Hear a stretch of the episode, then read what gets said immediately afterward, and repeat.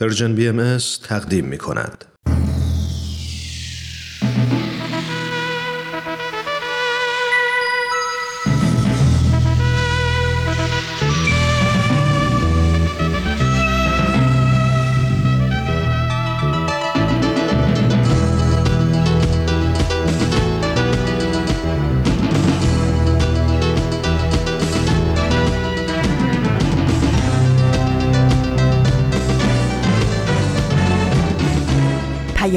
دوست. برنامه ای برای تفاهم و پیوند دلها.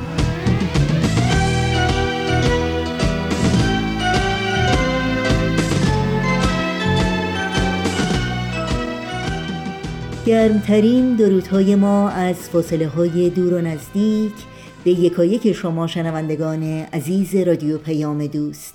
در هر شهر و دیار این گیتی پهناور که با برنامه های امروز ما همراه هستید اوقاتی شاد و پر از امید و اطمینان براتون آرزو داریم.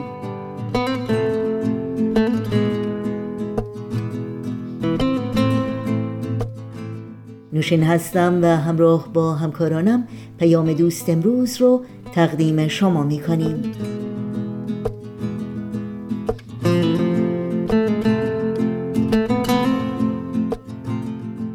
چهارشنبه سیوم مهر ماه از پاییز 1399 خورشیدی برابر با 21 ماه اکتبر 2020 میلادی پیش روی ماست و بخش های این پیام دوست شامل سوپ جوجه برای روح و خبرنگار خواهد بود که امیدواریم از شنیدن اونها لذت ببرید.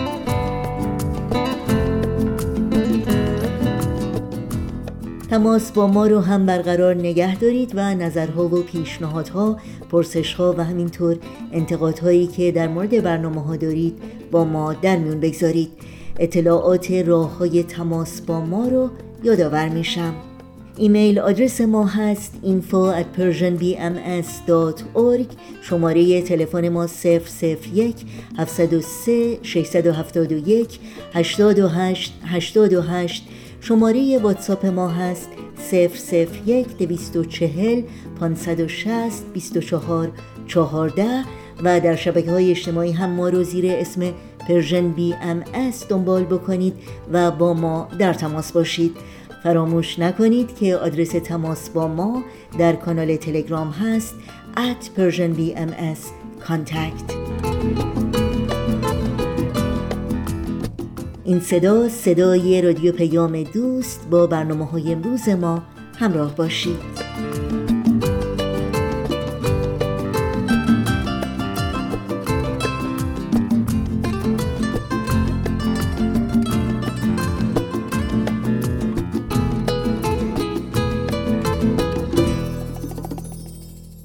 سوپ جوجه برای روح با حکایت تازه از صفات خوب انسانی اولین بخشی است که در پیام دوست امروز تقدیم شما می کنیم. با هم بشنویم.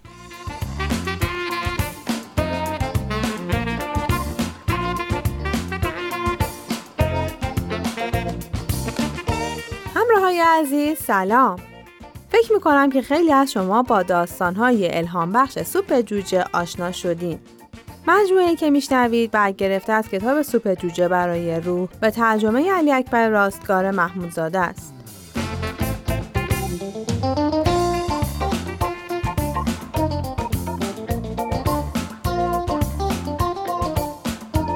این داستان بچه یا گل با هم بشنویم.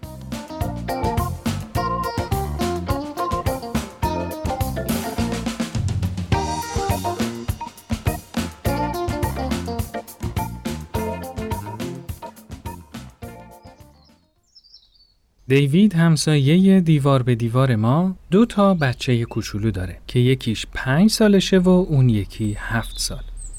اون چند وقت پیش تو حیات خونشون مشغول یاد دادن نحوه استفاده و هول دادن چمنزن گازی به پسر هفت سالش جان بود. درست همون موقع که دیوید داشت تو انتهای زمین نحوه کنترل کردن دستگاه و به جان یاد می‌داد، همسرش جنیفر اونو صدا زد و ازش یه سوالی پرسید.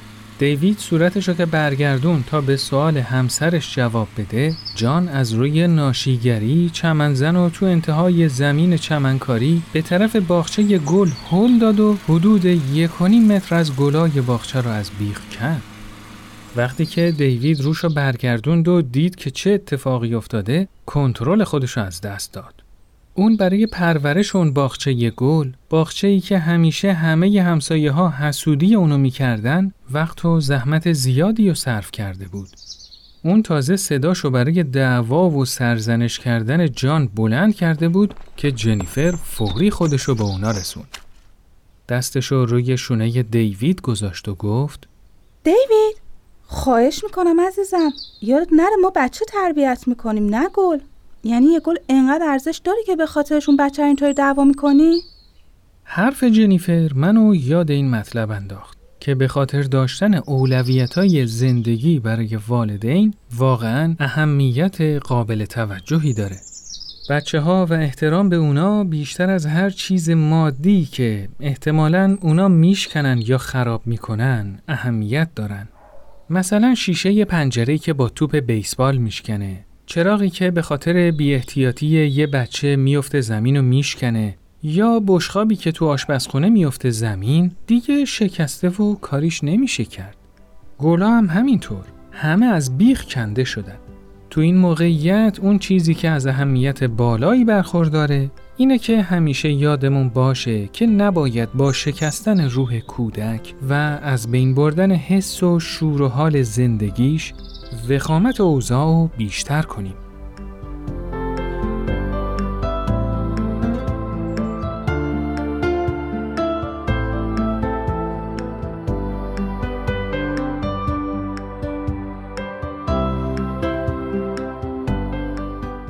چند هفته پیش که برای خرید یه فروشگاهی رفته بودم با صاحب فروشگاه درباره وظایف پدر و مادر صحبت می کردیم.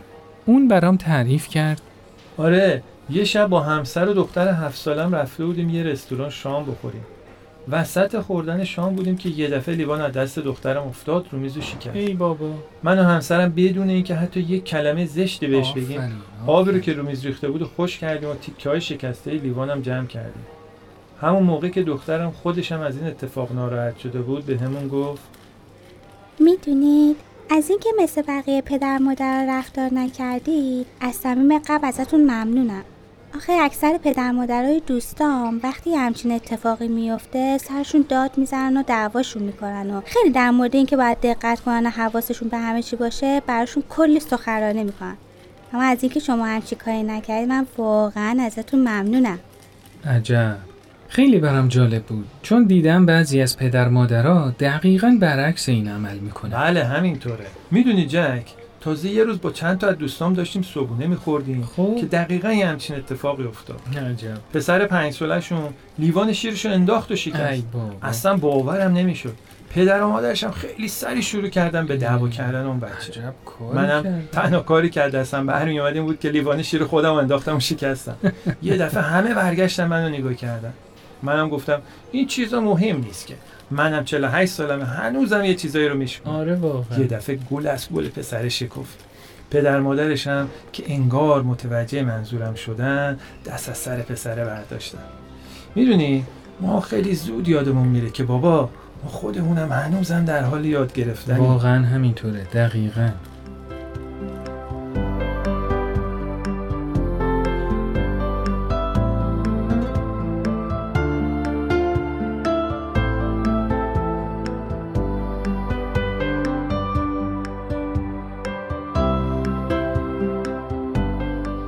اخیرا یه داستان در مورد یه دانشمند پژوهشگر که بانی پیشرفتای بزرگی تو عرصه پزشکی شنیدم. جریان از این قراره که یه روز گزارشگر یه روزنامه با اون مصاحبه می‌کنه. ازش می‌پرسه که چرا اون بیشتر از دیگران می‌تونه یه همچین پیشرفتی کنه و چه انگیزه هایی اونو به این شکل از بقیه ممتاز می‌کنه. همه پیشرفت های خودم و مدیون تجربه می‌دونم که در دو سالگی بین من و مادرم اتفاق افتاد. جریان از این قرار بود یه روز که می‌خواستم بطری شیر رو از توی یخچال بردارم بطری از دستم سر خود روی زمین افتاد. تمام محتویات بطری کف آشپزخونه پخش شد. یه دریاچه ای از شیر درست شده بود وقتی که مادرم اومد تو آشپزخونه به جای داد زدن یا تنبیه بهم گفت رابرت عجب دریاچه درست کردی عزیزم. اونم با شیر. اما اشکالی نداره. دیگه کار از کار گذشته. ببینم دوست داری بشینی قبل از اینکه این دریا رو پاک کنیم با اون بازی کنیم؟ بله در واقع منم بدم نیومد و نشستم و بازی کردم. چند دقیقه که گذشت مادرم اومد و گفت ببین رابرت هر وقت یه همچین شلم شوربایی درست کردی باید بلافاصله اونو پاک کنی. باشه عزیزم؟ همه چیزم سر جاش بذاری. ببینم حالا چجوری می‌خوای اونو پاک کنی؟ برای اینکه اونو پاک کنی یا باید اسفنج داشته باشیم یا حوله یا دستمال. خب حالا تو کدوم رو انتخاب می‌کنی؟ بله منم اسفنج رو انتخاب کردم و شیر رو از کف آشپزخونه جمع کردم. بعد از اینکه کارمون تموم شد مادرم یه پیشنهاد به من داد. می‌دونی رابط؟ مشکل ما اینه که برای برداشتن یه بطری بزرگ شیر با دو تا دست کوچولو تجربه کافی نداریم بیا بریم تو حیات یه شیشه شیر با آب پر کنیم. بعد ببینیم که می‌تونیم برای برداشتن اون البته یه جوری که شیشه رو نندازیم و نشکنیم یه راهی پیدا می‌کنیم.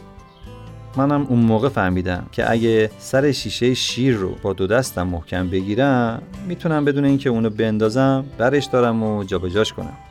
واقعا عجب درس شگفتانگیزی بود بله دوستان این دانشمند مشهور عقیده داشت که درست همون لحظه بود که به این قضیه پی برد که دیگه نه تنها نیازی به ترس و واهمه از اشتباه کردن وجود نداشت بلکه در عوض فهمیده بود که اشتباهات ما خودش یه فرصت مناسب برای یادگیری یه مطلب تازه است. چیزی که روی هم رفته لب به مطلب تجارب دانشمند رو تشکیل میده اینه که حتی اگه تجربه‌ای به اصطلاح جواب نده ما معمولا چیز با ارزشی از اون یاد می‌گیریم. واقعا اگه همه والدین مثل مادر رابرت عمل کنن عالی نیست؟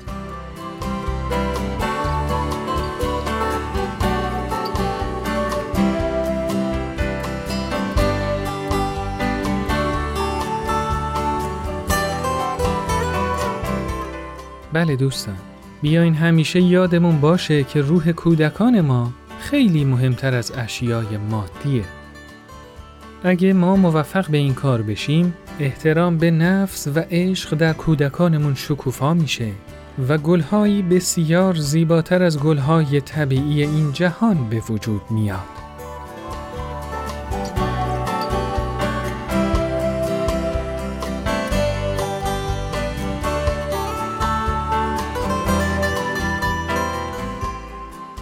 دوستای عزیز این قسمت از برنامهمون به پایان رسید. برنامه ای که شنیدید کاری بود از پرژن بی ام از شما خیلی ممنونیم که تا اینجا ما رو همراهی کردیم تا برنامه بعد خدایا رو نگهدارتون.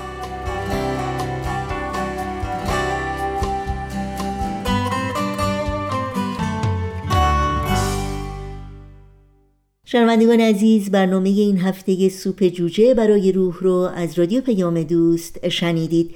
این برنامه و همه برنامه های رادیو پیام دوست در شبکه های اجتماعی یوتیوب، فیسبوک، ساوند کلاود، اینستاگرام و تلگرام زیر اسم بی ام در دسترس شماست. از شما دعوت می کنیم در این شبکه ها مشترک رسانه ما باشید و نظرهاتون رو با ما در میون بگذارید. آدرس تماس با ما در کانال تلگرام هست at persianbms contact. با قطعه موسیقی پیام دوست امروز رو ادامه بدیم. اگر قصه عاشقی از دل من به سراغ نگار یاور من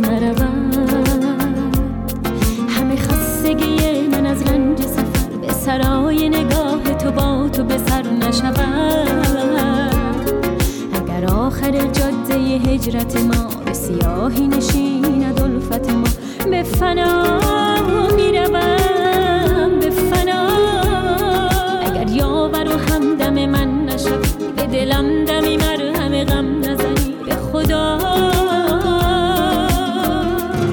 واسه مرهم زخمای من غیر عشق تو چاره کتاب و کلام مکتب من به جز اسم تو نیست. تو به تاب به سراچه من مثل خورشید وقت سهر تو مراز خراب این شب تا سپیدی جاده ببر مثل حال و هوای سفر.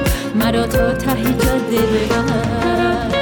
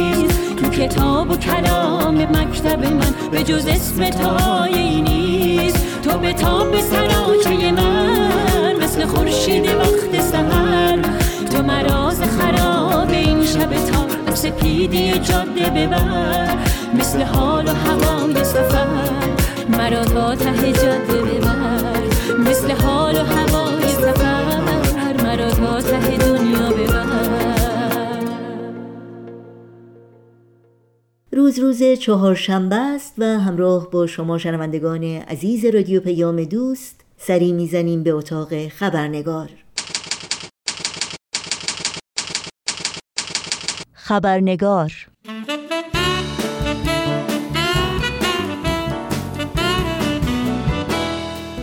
دوستان و دوستداران خبرنگار به برنامه امروز بسیار خوش آمدین. نوشین آگاهی هستم و خبرنگار این چهارشنبه رو تقدیم می کنم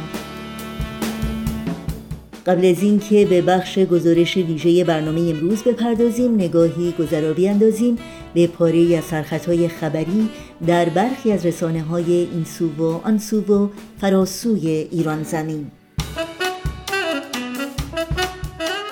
فرید زیرگی مقدم شهروند بهایی جهت تحمل حبس به زندان بیرجند منتقل شد. آقای زیرگی مقدم توسط شعبه یک دادگاه انقلاب بیرجند به ریاست قاضی جعفر اسلام خواه با اتهاماتی چون عضویت در تشکیلات غیرقانونی بهایی و تبلیغ علیه نظام به شش سال حبس تعزیری محکوم شده بود. این حکم در دادگاه تجدید نظر به پنج سال زندان کاهش یافت. خانواده افکاری طی نامه خواستار پایان حبس انفرادی فرزندانشان شدند. حبیب و وحید افکاری دو برادر بزرگتر نوید افکاری ورزشکار جوانی که ماه گذشته ادام شد حدوداً 45 روز است که در سلول انفرادی به سر می‌برند.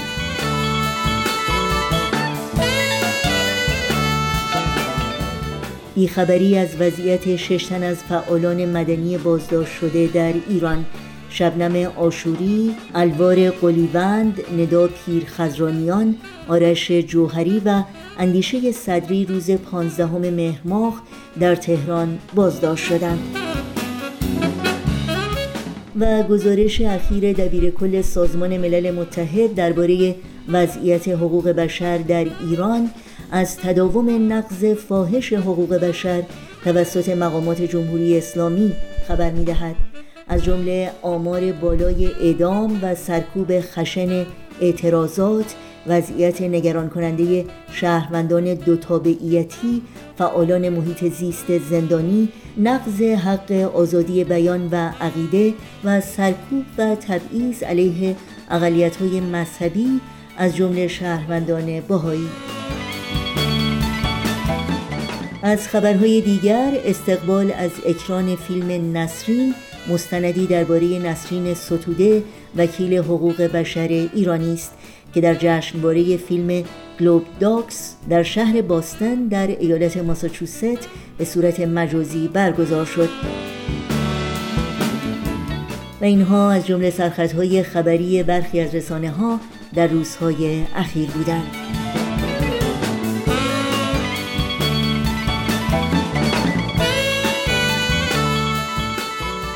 و ما حدود دو هفته از خاموشی ستاره درخشان آسمان موسیقی و هنر ایران زمین استاد محمد رضا شجریان گذشت. اما نام او همچنان بر سر زبان هاست و فقدان او برای هزاران هزار هوادار و شیفته موسیقی سنتی این سرزمین همچنان باور نکردنی و جانگداز. استاد محمد رضا شجریان که به او خسرو آواز لقب دادند در طی چهار دهه فعالیت‌های گسترده و ارزشمند هنری جان تازه‌ای در کالبد موسیقی سنتی ایران زمین دمید و رنگ و بوی دیگری به ساز و آواز و شعر بخشید.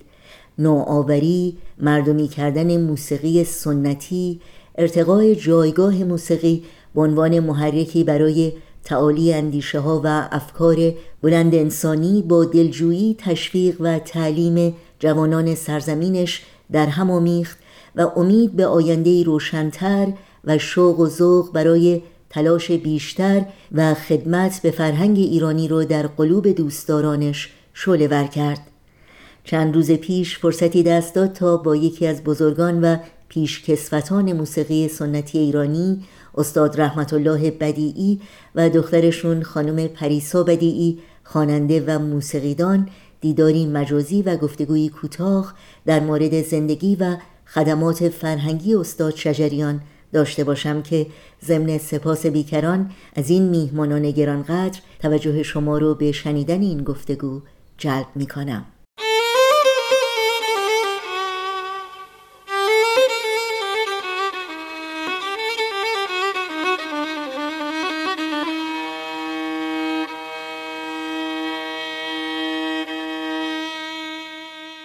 قبل از هر چیز اجازه بدین جناب استاد رحمت الله بدی و همینطور خانم پریسا بدی که می‌دونم سالهاست در زمینه آواز و موسیقی فعالیت دارین خوش آمد بگم. واقعا افتخار بزرگی برای من که امروز در خدمت شما باشم. قربانتون مرسی خیلی ممنون.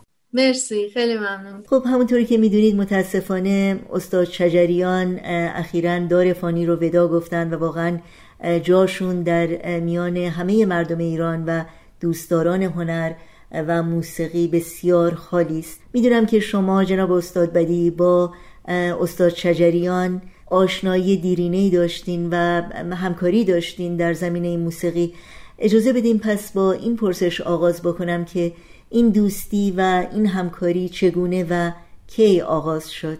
من به طور کلی کارمند هنرهای زیبای سابق و فرهنگ هنر بودم وزارت فرهنگ هنر بنابراین ما ارتباط آنچنانی با هم نداشتیم. نه فقط با آقای شجریان بلکه از تمام هنرمندان اداره رادیو چون اداره رادیو اون همکاری که باید با فرهنگ هنر داشته باشه نداشت. بنابراین ما به قول معروف برای خودمون بودیم سی خودمون بودیم اونا سی خودشون بودن. کاری نداشتیم به هم. تا اینکه در همین کش و ها رؤسای اداره گلها که ابتدا آقای پیرنیا بودن ایشون عوض شدن خب لابد بازنشست شدن و به جای آقای پیرنیا آقای ابتهاج آمدن. به اداره رادیو یعنی شدن. در واقع مسئول برنامه گلها. من البته حقیقتش نمی‌دونم چه اتفاقی افتاد و چه جور شد که پای ما به اداره رادیو باز شد. خب قاعدتا نه فقط خوانندگان فرهنگ و هنر برنامه هایی در رادیو ایران ساعت های مخصوص اجرا می کردن بلکه یکی دو نفر از خوانندگان رادیو ایران که از جمله آقای شجریان باشن ایشون هم با ما همکاری داشتن. نه فقط در رادیو بلکه کنسرت های هم در تالار رودکی اونجا داشتیم. با خوانندگانی هم مثل آقای شجریان خانم مرسیه و خوانندگان دیگه. این یک مسئله. و دوم این است که حالا دیگه بعد از گذشته چهل سال بیش از چهل سال دیگه ما یعنی من دیگه همکاری رو نداشتم. یعنی در واقع همکاری هم نبود.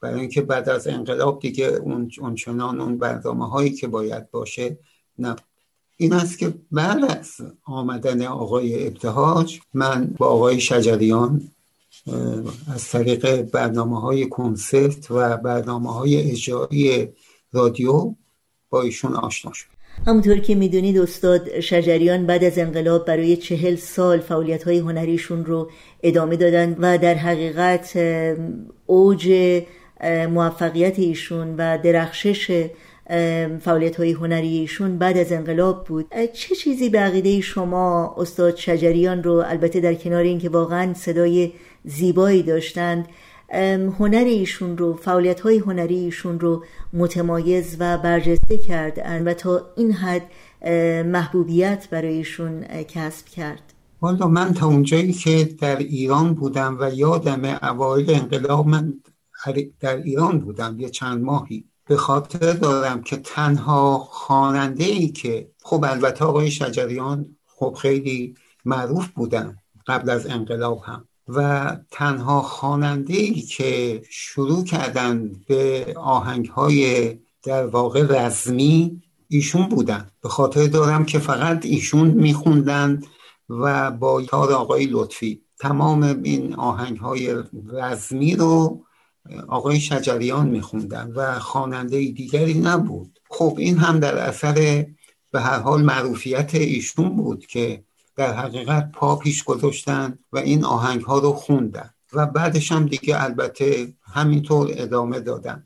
خوانندگان دیگر هم بودن ولی خب ایشون در حقیقت به قول شما متمایز کردن خودشون رو از دیگر خوانندگان و هم همینطور دیگه ادامه داشت تا دیگه تا روند کار خودشون که پیش رفتن و کنسرت هایی دادن برای مردم. و یک مطلب دیگه هم از بکنم خدمتون. ما دو دستگاه در موسیقی سنتی ایران داریم. یکی دستگاه نوا هست یکی دستگاه راست پنجگاه ایشون خوانندگان یعنی معروف و معمول البته اونها معروفن. این دو دستگاه رو می‌خونن ولی اونطور که باید بخونن نمیخوندن.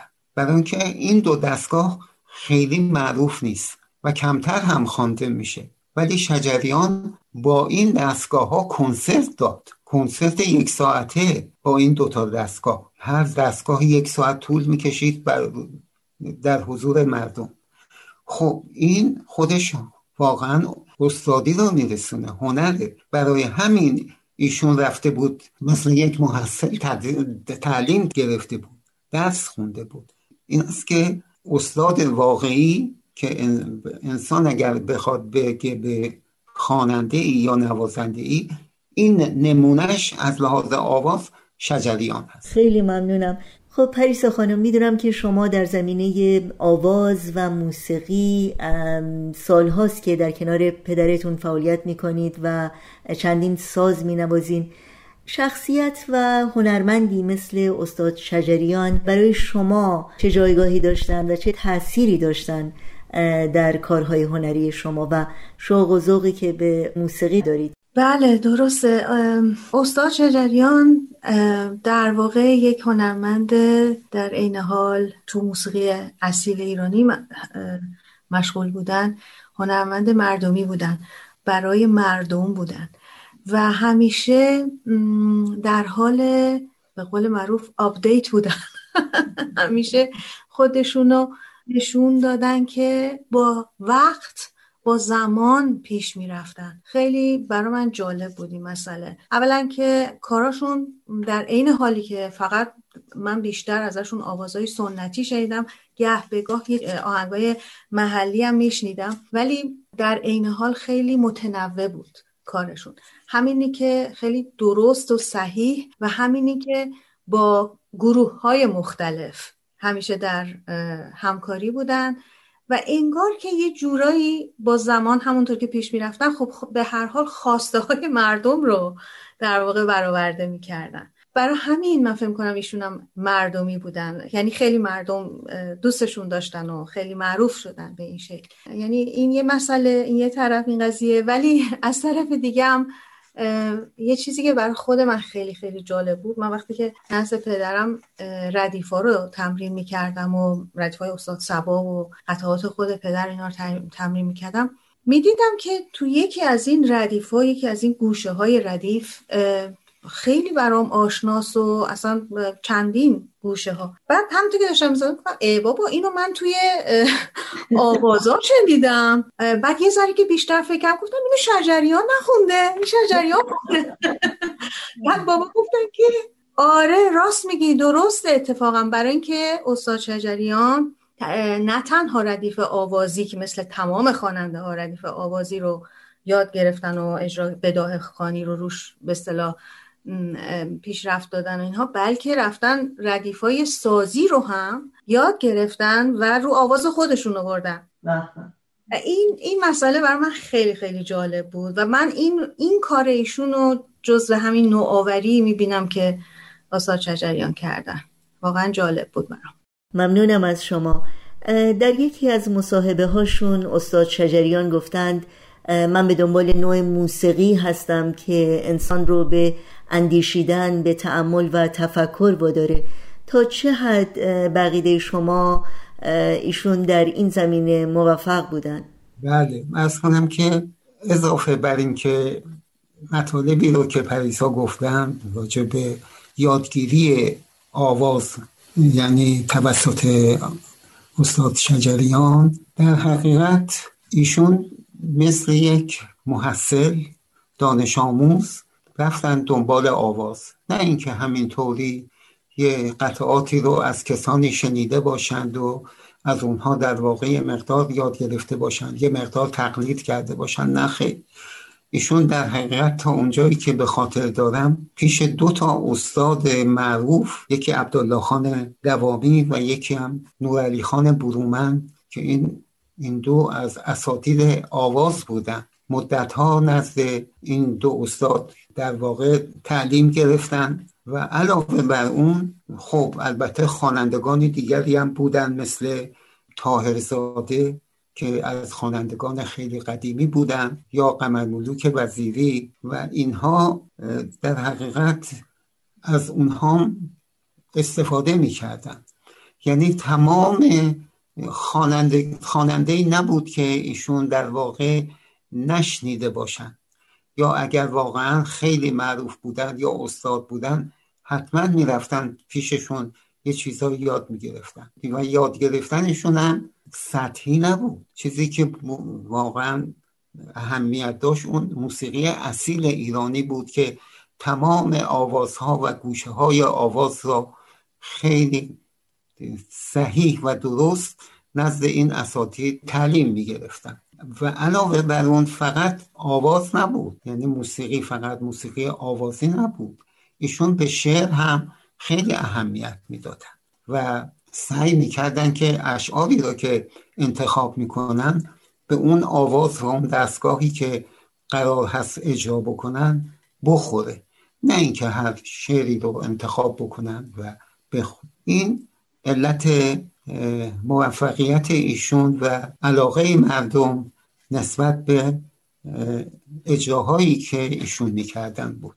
بله همینطوره. من این خواننده هایی که پدرم اسم بردن خب گاهی این طرف اون طرف خب شنیدیم دیگه به هر حال چون قدیمی این خواننده ها ولی وقتی که کارهای استاد شجریانم میشنیدیم واقعا مشخصه که از هر کدوم قسمتیشو دارن استفاده می‌کنن. از تمام اینا. یکی این مسئله است یکی هم اینه که ایشون وقتی که به زندگیشون آدم نگاه می‌کنه که چقدر اهل باقبونی بودن هم خطاطی می‌کردن هم از طرفی خب اهل شعر بودن همین که ساز میساختن. خلاصه همه اینا با هم باعث شد اینا ایشون واقعا عشق میورزیدن به این کارها و اینا خلاقیت میاره همه اینا به نظر من تو کارشون. خلاقیت آورده و اون عشقی که داشتن رو تحویل ماها می‌دادن. ممنونم از شما. همونطور که می‌دونید بعد از انقلاب موسیقی از هنرهایی بود که با محدودیت های مختلفی روبرو شد و دنبال کردن موسیقی به خصوص برای خانم ها در زمینه آواز اگر غیر ممکن نه خالی از اشکال و موانع متعدد نبود. اما استاد شجریان به جوانها به بانوان این فرصت رو دادن این فرصت رو فراهم کردن تا چه حد این اقدام ایشون حقیقتا حائز اهمیت هست. خب همونطور که اولم گفتم ایشون همیشه با زمان پیش می رفتن. و واقعا احتیاجاتی که جوونا داشتن رو مثل که احساس می‌کردن و به این طریق از طریق تدریس از طریق تو دور آوردن workshop گذاشتن و به هر حال اینا رو همه رو داشتن. و بله ایشون واقعا update بودن دیگه با زمان پیش می‌رفتن. اجازه بدید که من چیزی که به خاطرم می‌رسه البته شجریان در خوانندگیش هیچ شکی نبود. همه میشون رو میشناختن. شعرهای ما هم مثل سعدی و حافظ اونها معروف بودند و همه شعر حافظ و سعدی رو میشناختن. ولی به نظر من شجریان نه فقط حافظ و سعدی علل خصوص این دو شاعر رو در واقع بیشتر شناساند و معروف کرد که همین شناساندن این شعرا علاقه مردم و جوانان را بیشتر کرد به شعر و موسیقی و اینها. چون همینطور که از کردم وقتی که آوازی رو می‌خوند یا دستگاهی رو می‌خوند خیلی دقت می‌کرد روی شعر. می‌دید که کدوم شعر برای چه آوازی مناسب هست. می‌رفت انتخاب می‌کرد و اون شعر برای همین هم در واقع شعرا بیشتر معروف شدن و هم علاقه مردم و جوانان که فرمودید اونها به اونها اثر کرد و به اصطلاح معروفیت پیدا کرد. این عقیده من هست و ضمن یک مطلبی دیگه از بکنم خدمتون. شاعر هیچ در واقع خواننده ای آوازش رو با شعر نو شروع نکرده. معمولا خوانندگان اشعاری رو انتخاب می‌کردن که نظم داشت. شعری بود که نظم و قافیه و اینها داشت. ولی شجریان آوازهایی رو می‌خوند که در واقع شعر نو هم بود. هیچ خواننده شعر نو نخونده آوازشو نمونش مهدی اخوان سالس هست دستگاه ماهور رو با شعر مهدی اخوان سالس این خب واقعا که خودش یک هنره که آوازش, آوازش رو با شعر نو شروع بکنه و بخونه. خب اینها دیگه علاقه رو نشون میده دیگه به شعر و موسیقی و همه اینا یه طرف و به نظر من یه مثال جالبی من می‌تونم تو ذهنم مثل پدر مادر و فرزندان رو مثال بزنم. پدر مادری که درک فرزندش رو خیلی بهتر داره و خوب می‌تونه اونو بفهمه و براش خیلی چیزا رو آماده بکنه و به دادش برسه. اون فرزند خیلی راحتتر طرف پدر هست و پیشروش هست. این حالت استاد شجریان هم تقریبا یه همچی حالتی بود نسبت به مردمان. نه فقط از لحاظ هنری که پدر الان تعریف کردن بلکه از لحاظ اون شجاعتی که داشتن. یعنی یه جورایی زبان مردم هم بودن. خیلی دوست داشتن انگار با جوونا به خصوص را بیان. خیلی ممنون. خب چند سال پیش می‌دونم که فرصتی دست داد برای شما و استاد شجریان تا دیداری رو تازه بکنید. در مورد این دیدار برامون بگید که چگونه اتفاق افتاد. بله در سال 2014 بود که ایشون اومده بودن فکر کنم دوره های آخر کنسرت هاشون بود اتفاقا و وقتی که اومدن البته ما قبل از اون به کنسرت هایشون پدر به خصوص دعوت شدن چندین بار. منم شانس داشتم همینطور. و این بود که فکر کردیم وقتی به آلمان اومده بودم من پیش خودم گفتم که دوست دارم یه بارم اینجوری دیدار داشته باشن. نه اینکه سریع فقط تو کنسرت یا پشت صحنه یا به این با هم بشینیم گپ بزنیم. دیدارها درست حسابی تازه بشه بخصوص برای پدرم دوست داشتم که با شجریان باشم. و خیلی تا تلفنم کردم و با درخشانی صحبت کردم و اینا. خیلی خیلی راحت قبول کردن و خیلی خوش گذشت. شبی رو با ایشون گذروندیم. البته من آلمان نبودم. ما در هلند اقامت داشتیم. بعد وقتی که شنیدم که شجریان در آلمان برنامه داره کنسرت داره. این بود که راه های راه منزل ایشون و با محل کنسرت ایشون هم خیلی دور نبود فاصله ای نبود. این است که همینطور که گفتن ایشون رو دعوت کردن و خیلی با روی باز چون من هم می آمدم قبول کردن به هر موقعیتی شد که واقعا دیداری دست داد و خوشبختانه چند عکسی هم گرفتیم به بی نهایت سپاسگزارم از شما استاد رحمت الله بدی و همینطور شما پریسا خانم از وقتتون از حضورتون در این برنامه و اینکه همراه با ما یاد استاد فقید محمد رضا شجریان رو گرامی داشتید و براتون آرزوی تندرستی شادی و موفقیت های روز افسون دارم. خیلی ممنون. خیلی ممنون. من هم متشکرم از اینکه شما محبت کردید ما رو اینجا خواستید با برای مصاحبه.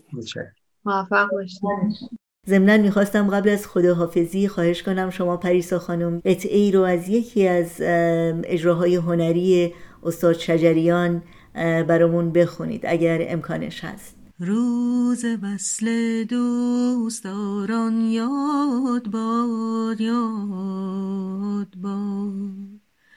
یاد باد آن روزگاران یاد باد یاد باد. کامم از تلخی غم چون زهر گشت. کامم از تلخی غم چون زهر گشت. بانگ نوش شاد خاران یاد باد یاد باد. گرچه یاران فارغند از یاد من از من ایشان را هزاران یاد باد یاد باد. مبتلا گشتم